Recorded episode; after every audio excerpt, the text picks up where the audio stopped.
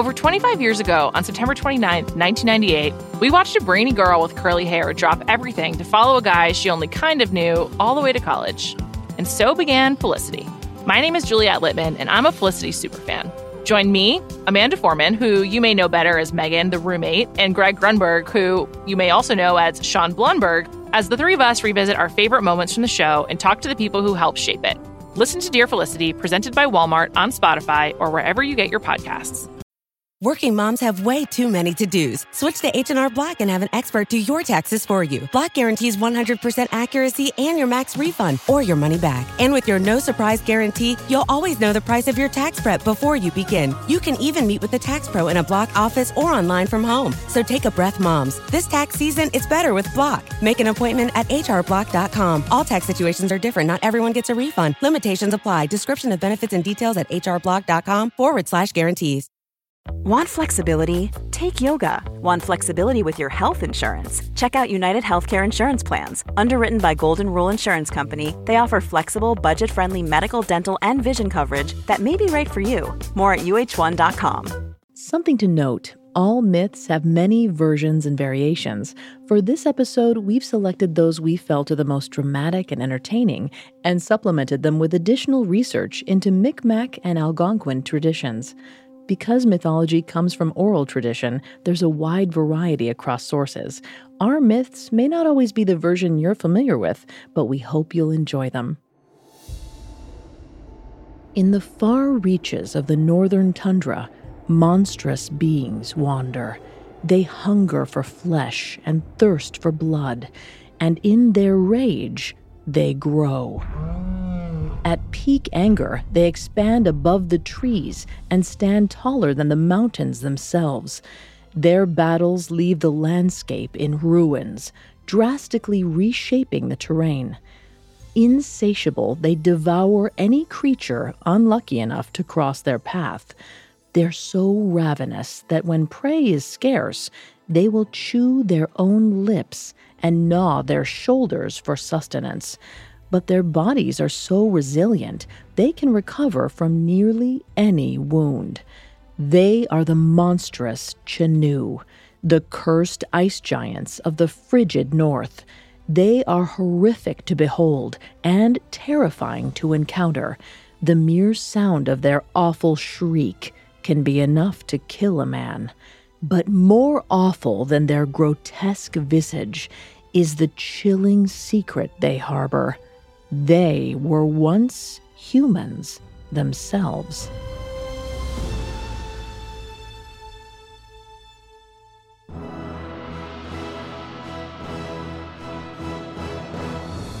Welcome to Mythology, a Parcast original.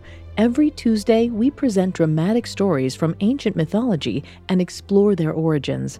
I'm your host and narrator, Vanessa Richardson.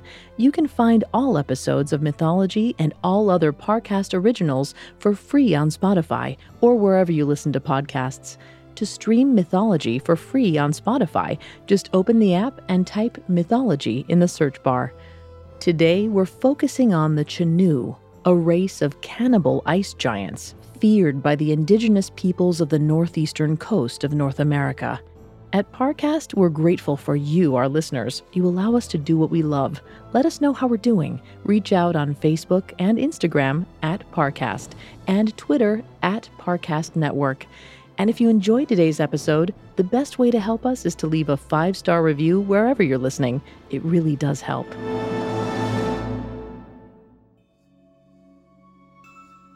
Some Native American tribes share tales of the Wendigo, a monstrous man who transformed into a beast and became perpetually compelled to commit the cultural taboo of cannibalism.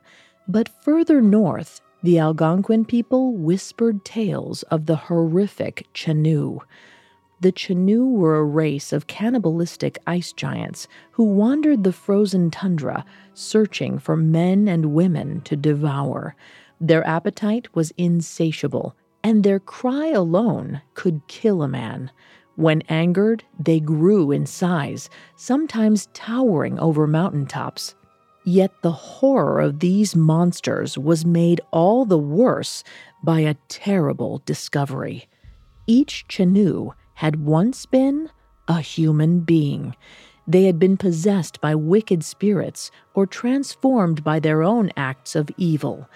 Post transformation, these poor souls became the monstrous embodiment of the tundra itself.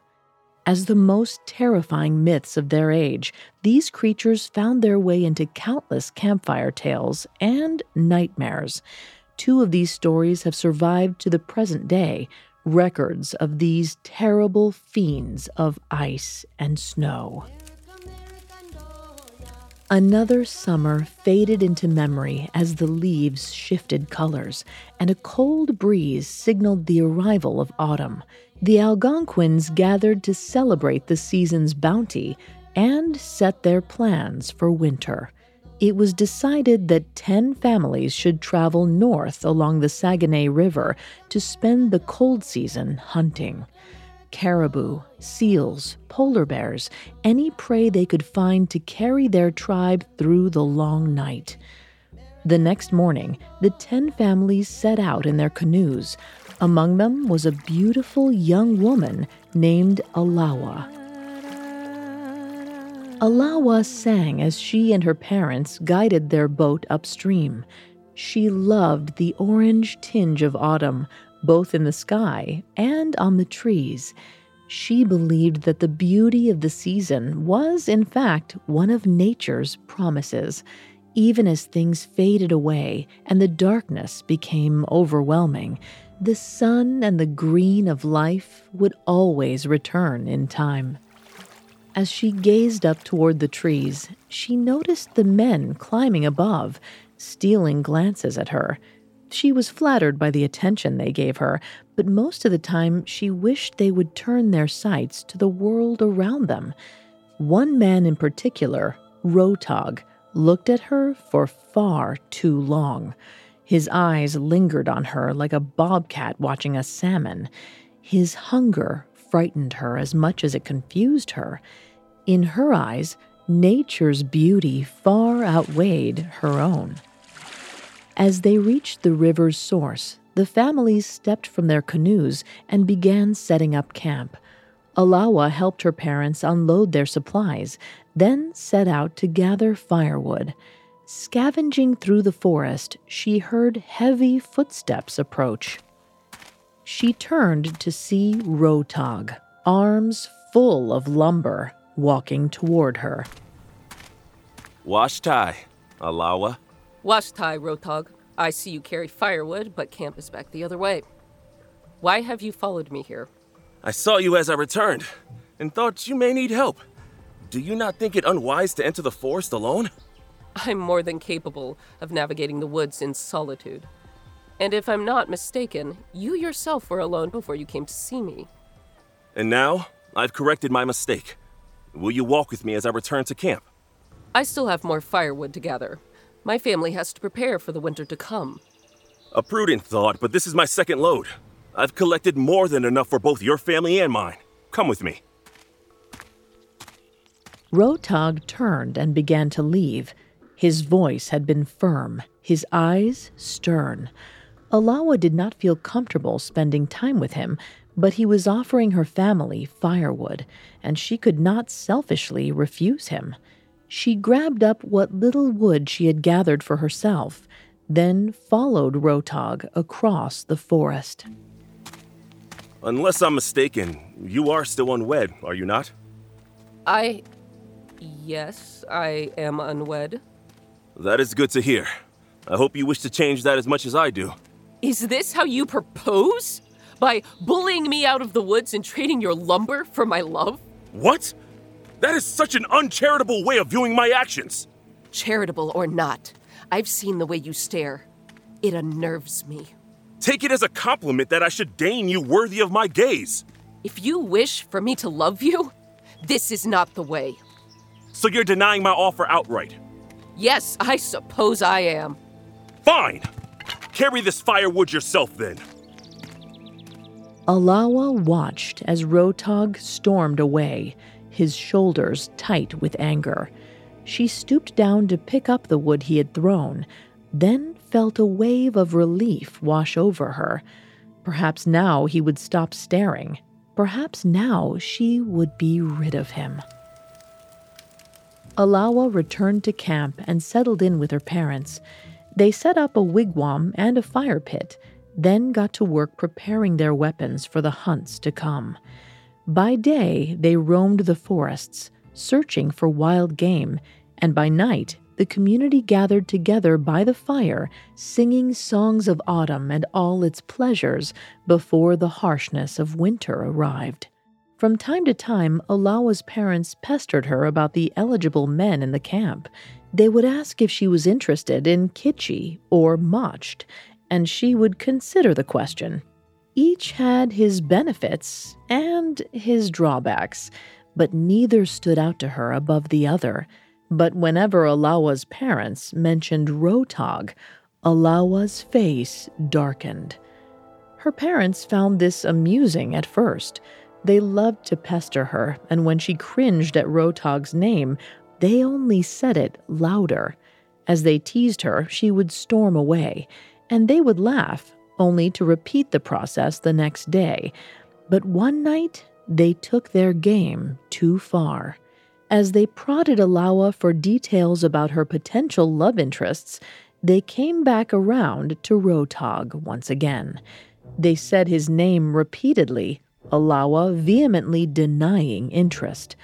Finally, their daughter lost her temper. I will never accept Rotog! Never! Mention his name again, and I will stomp this fire out! At Alawa's outburst, the whole camp turned to look at her. Alawa's face flushed with embarrassment, though several of the other young women in the tribe seemed to nod at her in agreement. Then she saw Rotog sitting on the other end of the camp, his body tense. A burning hatred boiled up within him.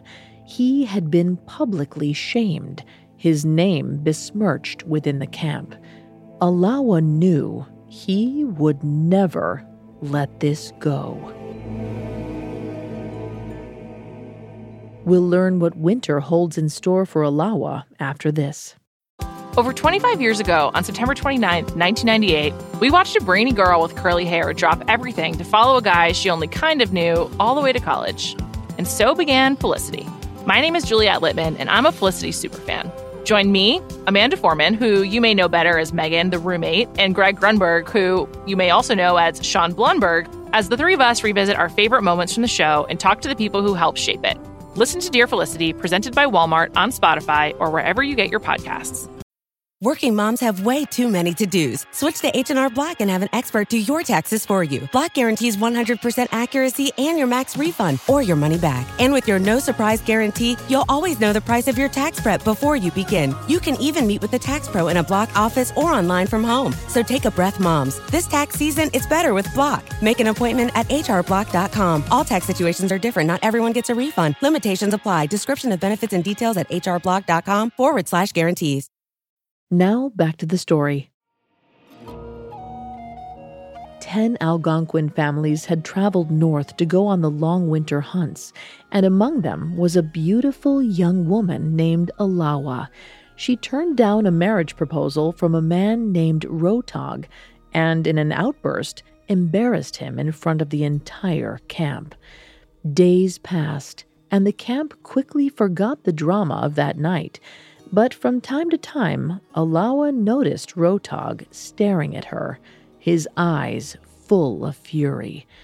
She thought that perhaps she should apologize, but she couldn't bring herself to speak to him.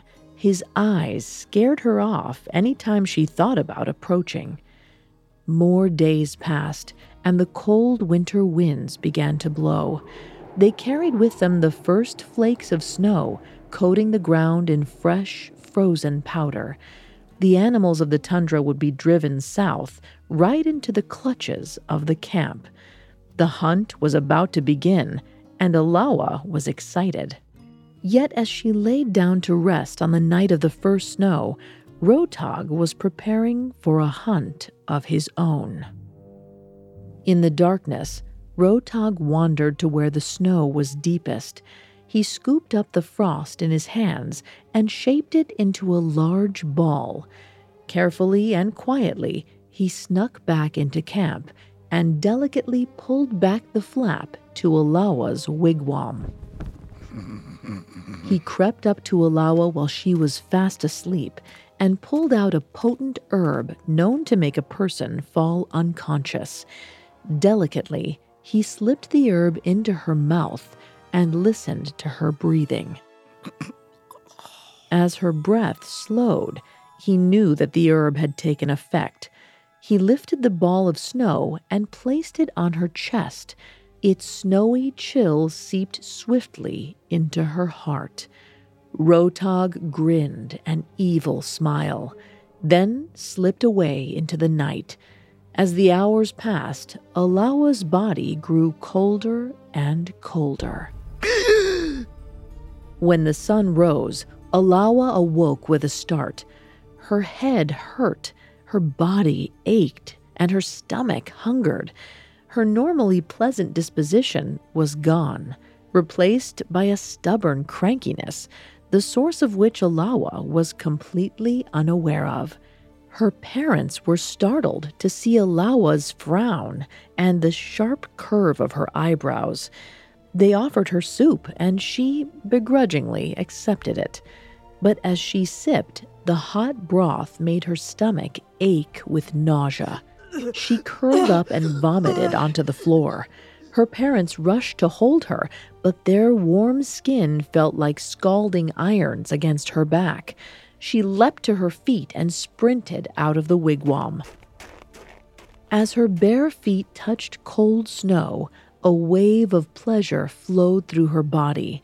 She ran into the woods looking for deeper and deeper snow, and when she found a drift that looked just right, she leapt into its frosty embrace.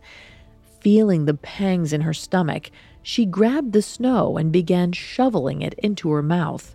The cold soothed her aching belly, and she ate the snow ravenously until she felt her stomach was fit to burst. Just as she swallowed another handful, she heard a horrified gasp off in the woods. She turned to see her mother's tearful face, mouth agape. Alawa looked down at her body and saw that she was completely naked. Her skin had become as pale and white as the snow itself. Alawa screamed as she realized what was happening. She was transforming into a Chenoo. Quickly, Mother! There is only one thing we can do.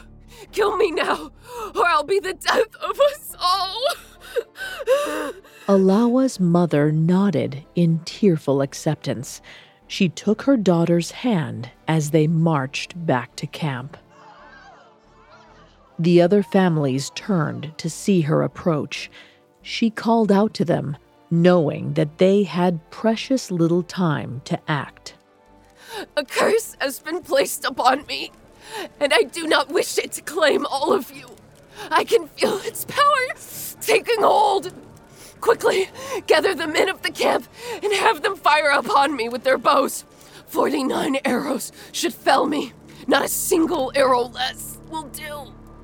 The previously joyful mood of the camp turned stern and somber. They were people of the North. They knew the land was cruel. They knew what must be done. Kitchi, Motched, and even Rotog lined up with their bows aimed at Alawa. There were seven of them altogether, ready to complete their grim task.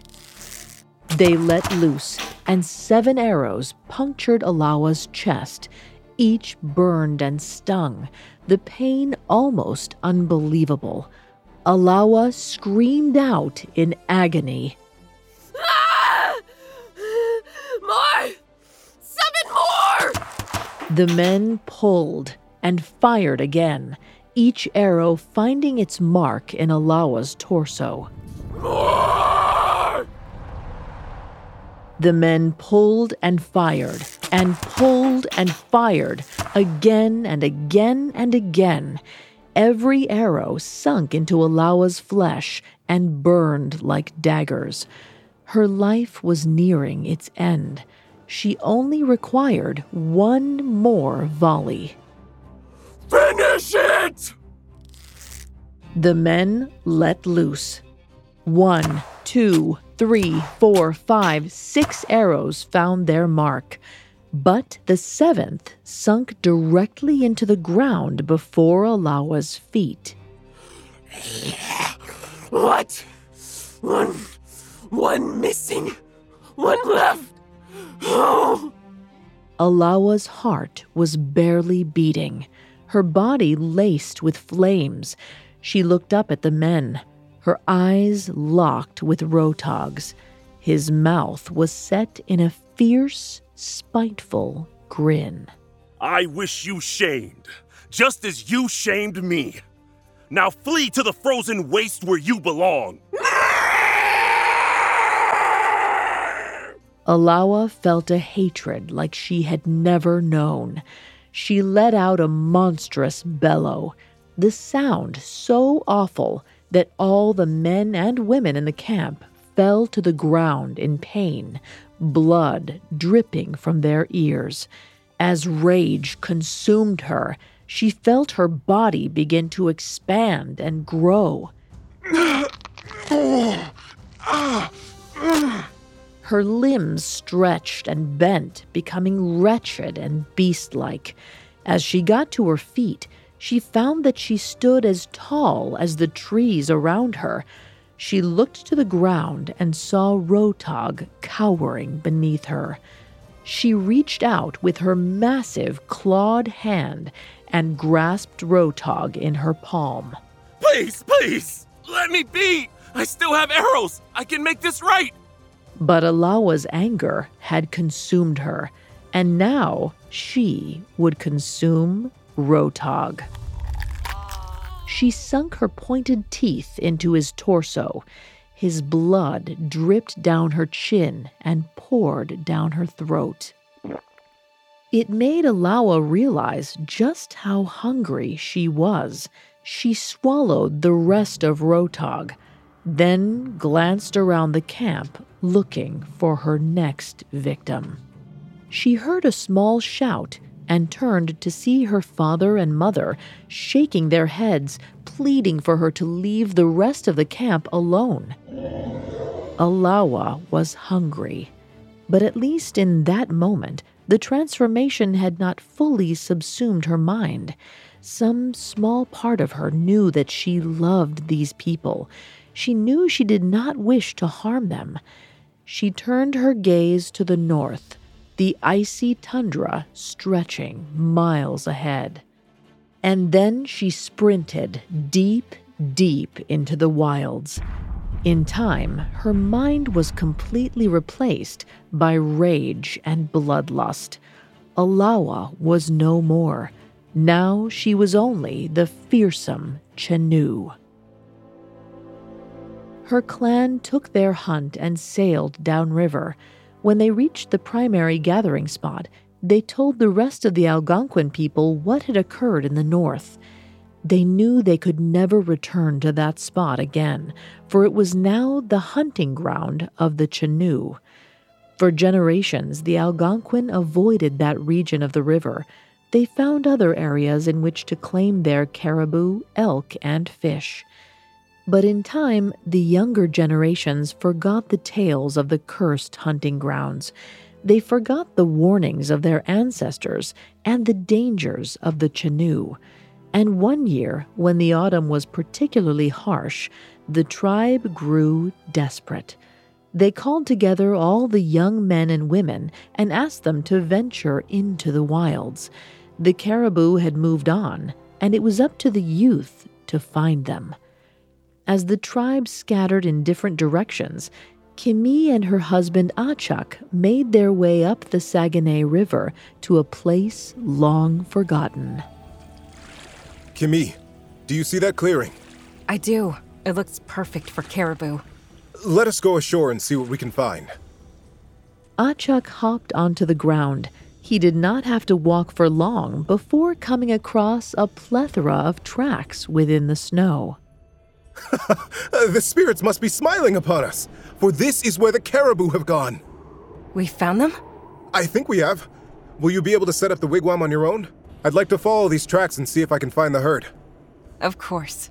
Go and save the tribe. With his wife's permission, Achak grabbed his bow and raced across the snow.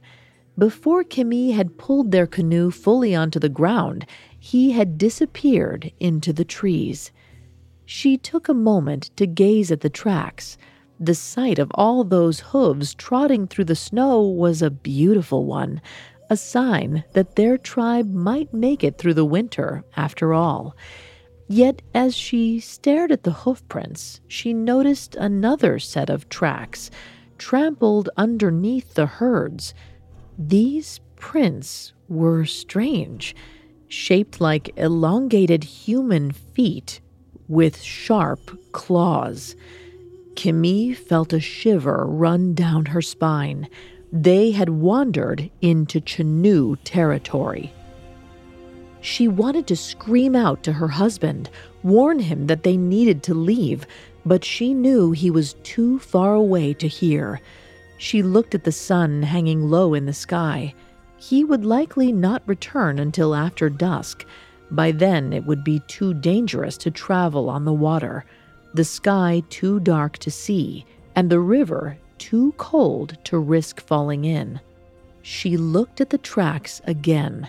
They were fairly well concealed beneath the hooves of the caribou. Perhaps the Chenoo had moved on. She had no choice but to set up the wigwam and wait through the night. Next, we'll see if Kimi and Achak survive Chenoo territory. Spring is a time of renewal, so why not refresh your home with a little help from Blinds.com? Blinds.com invented a better way to shop for custom window treatments. There's no pushy salespeople in your home or inflated showroom prices. Free samples, free shipping, and our 100% satisfaction guarantee can put the spring back into your step and into your home too. Shop Blinds.com now and save 40% site wide. 40% off at Blinds.com. Rules and restrictions may apply. There's a lot that could impress you about the all new Honda Prologue EV. True, it's got class leading passenger space and clean, thoughtful design and intuitive technology. But what really sets the Prologue apart from the competition is that it's more than an EV, it's a Honda. Honda, the power of dreams. Visit honda.com slash prologue to learn more. Now back to the story.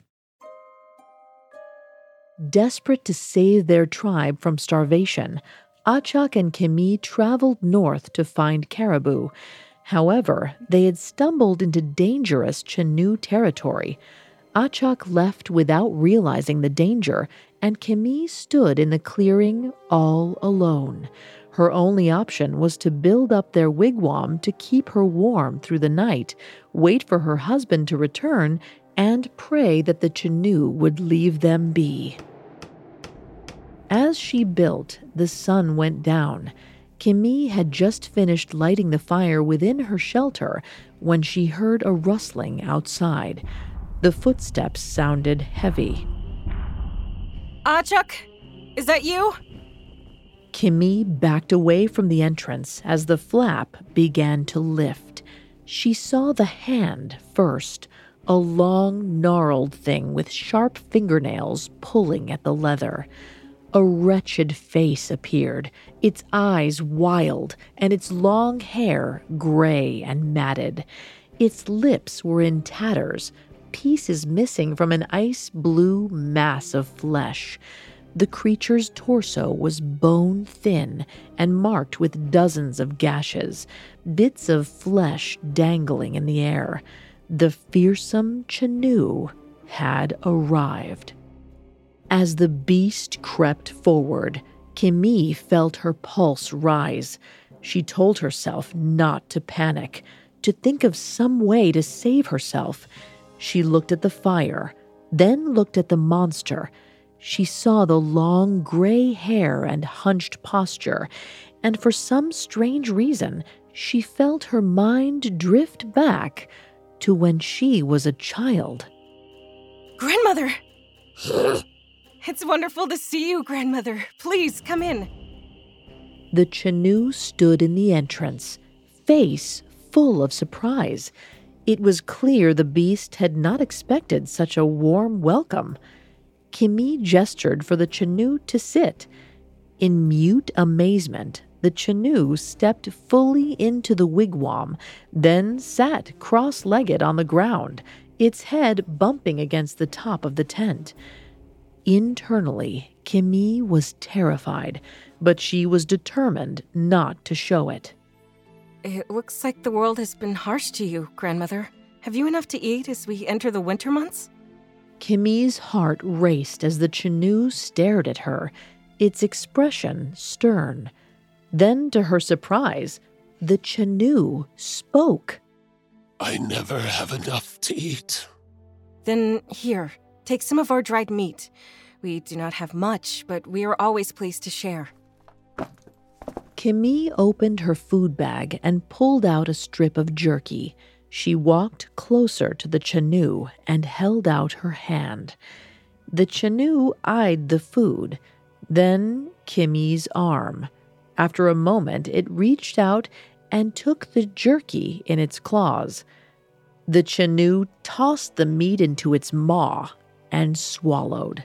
Kimi focused on keeping herself from shaking. If the Chenoo wished, it could swallow her just as easily. Is this all the food you have? Sadly, yes. My husband has gone out hunting. It's been a rough year for our people. I shall wait for your husband to return. As we sit, tell me about your people. Certainly, Grandmother. Kimi wanted to cry. By mentioning her husband, it appeared she had doomed him as well. But there was little for her to do now except keep a straight face and maintain the conversation. Maybe the Chenoo could be distracted until it fell asleep. Kimi then spoke about her tribe. She told the Chenoo about the festivities they had in summer, the songs they sang at night, and the warm feeling of being surrounded by loved ones. All the while, the Chenoo's expression was blank and unreadable. The fearsome face appeared to be lost in thought. As time passed and the fire burned low, Kimi heard rustling from outside. Then the entrance flap opened. Kimi, I've seen some strange tracks in the. As Achuk entered the wigwam, he froze in his place. His mouth hung open at the sight of the Chenoo, pure shock washing over him. Kimi thought quickly. Hello, my love. Grandmother has come to visit. Please sit and join our conversation. Kimi prayed that he would play along. Maybe, just maybe, they could last the night. G- grandmother. Uh, grandmother, yes! I'm surprised to see you so far out in the wild, uh, but I am delighted that you could make it. Achuk nervously extended his hand. The Chenoo stared. Kimi's breath froze in her lungs from the tension. Then the Chenoo reached out her own hand and shook. What have you brought home for dinner? Kimi said you were searching for the caribou. I was searching, and I found them, but the sun was setting and I didn't have the time to claim one. All I've managed to capture were two hares, but we are more than happy to share them with uh, a guest such as yourself. Two hares? that will hardly be enough.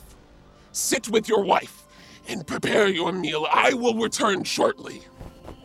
At that, the Chenoo pushed past Achuk and walked into the night. Achuk looked to his wife, eyes wide, then sat next to her by the fire. We must flee, Achuk. Now is our only chance. No, the Chenoo can see without light and run faster than the wind. There is no escaping her. Then what do we do? I'm sure it intends to devour us. I don't know. How have you managed to survive so far? I've merely told it stories of our home. Then we shall continue these stories when it returns. We must hope our conversation is more tempting than our flesh. Achuk cleaned the hares and cooked them over the flames. Kimi prayed that the Chenoo would simply not return at all. But after some time, they heard massive footsteps approaching the wigwam once more. The Chenoo stepped back into the tent, this time dragging the carcasses of three caribou behind it. It sat near the entrance, beginning to tear the flesh from one of the caribou before slurping the meat down its gullet. It then tore one of the shanks from the dead beast and tossed it next to the fire. Cook this with your rabbit. Eat as much as you like. But please, grandchildren, tell me more about the world of man. Kimi and Achuk were shocked to hear the creature call them grandchildren, but they quickly recovered and regaled the Chenoo with tales of their youth and stories of the love they had found together. As the night wore on and the fire burned low, the Chenoo's eyes began to droop. Soon it was fast asleep, snoring before the entrance to the wigwam. Well, we could not get past it even if we tried. Undoing the wigwam would surely make too much noise and wake it. Conversation has kept us alive this far. Perhaps we should rest and continue the conversation in the morning. Perhaps. I'm just afraid of what may happen while we're sleeping.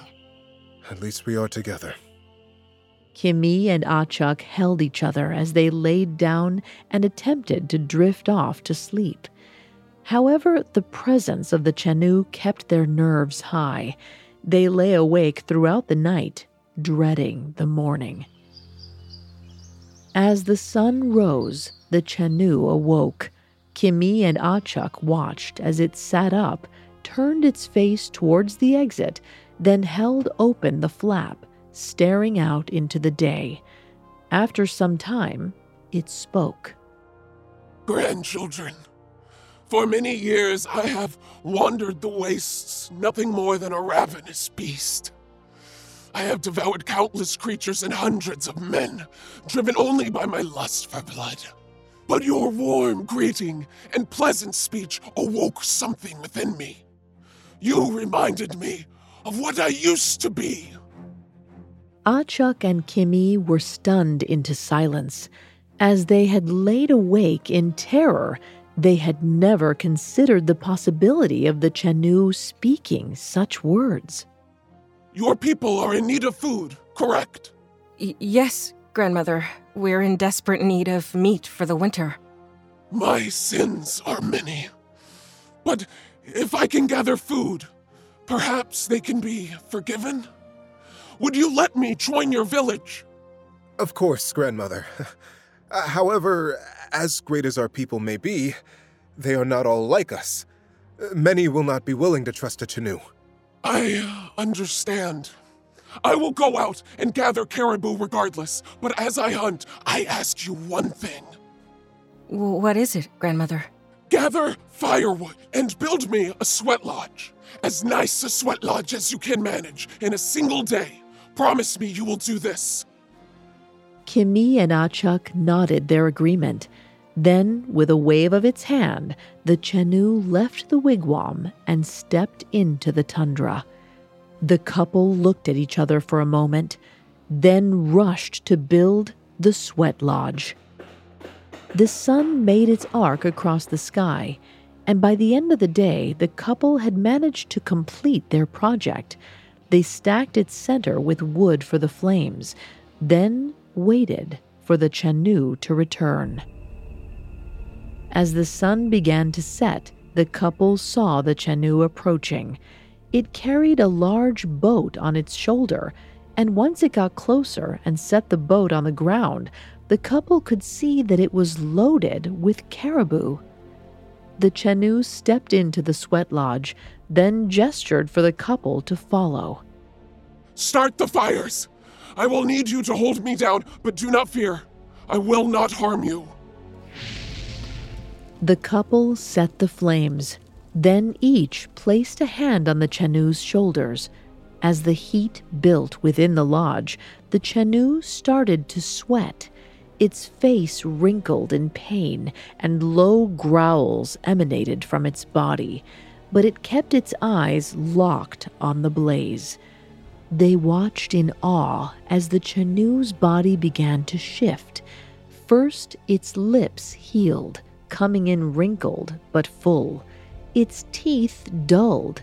Its hair began to grow back, thick and silver, and its skin began to darken.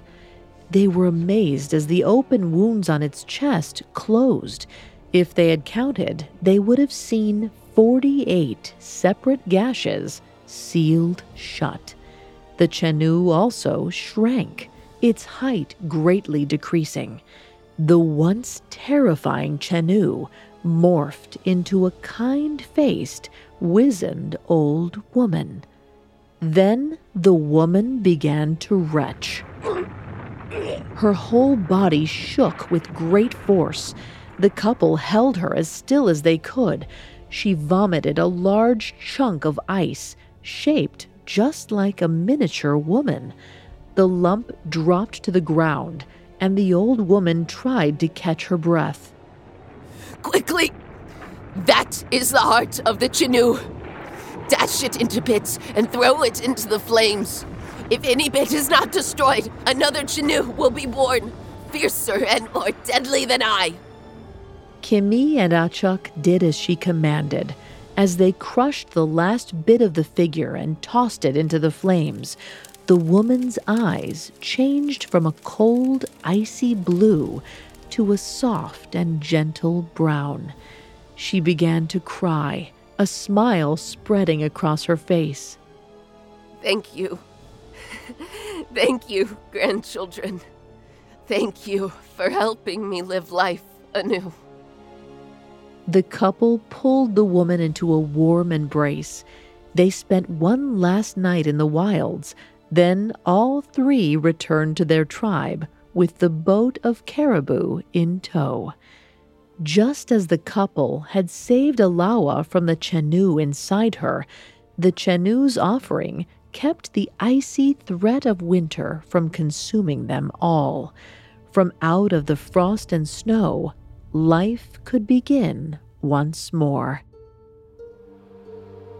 The prevalence of the Chenoo within Algonquin myth is largely a testament to the harshness of their environment.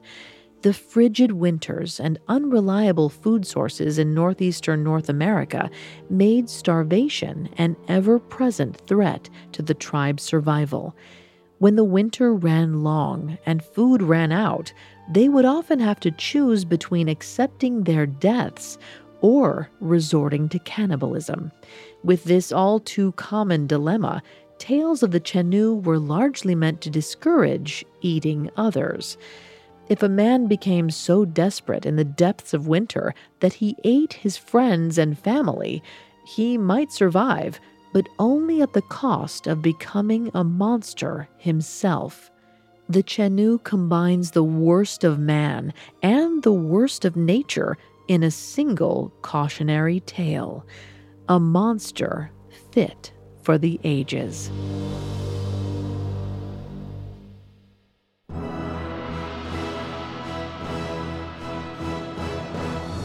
Thanks again for tuning in to Mythology. We'll be back Tuesday with a new episode. You can find more episodes of Mythology and all other Parcast originals for free on Spotify. Not only does Spotify already have all of your favorite music, but now Spotify is making it easy for you to enjoy all of your favorite Parcast originals, like Mythology, for free from your phone, desktop, or smart speaker. To stream Mythology on Spotify, just open the app and type Mythology in the search bar. If you enjoy mythology, you'll love my other podcast, Tales. Tales presents fairy tales the way they were originally told, orally and unadulterated. Traditional fairy tales aren't exactly suitable for children, and every other Saturday we dive into another dark classic tale. And don't forget to follow us on Facebook and Instagram at Parcast and Twitter at Parcast Network.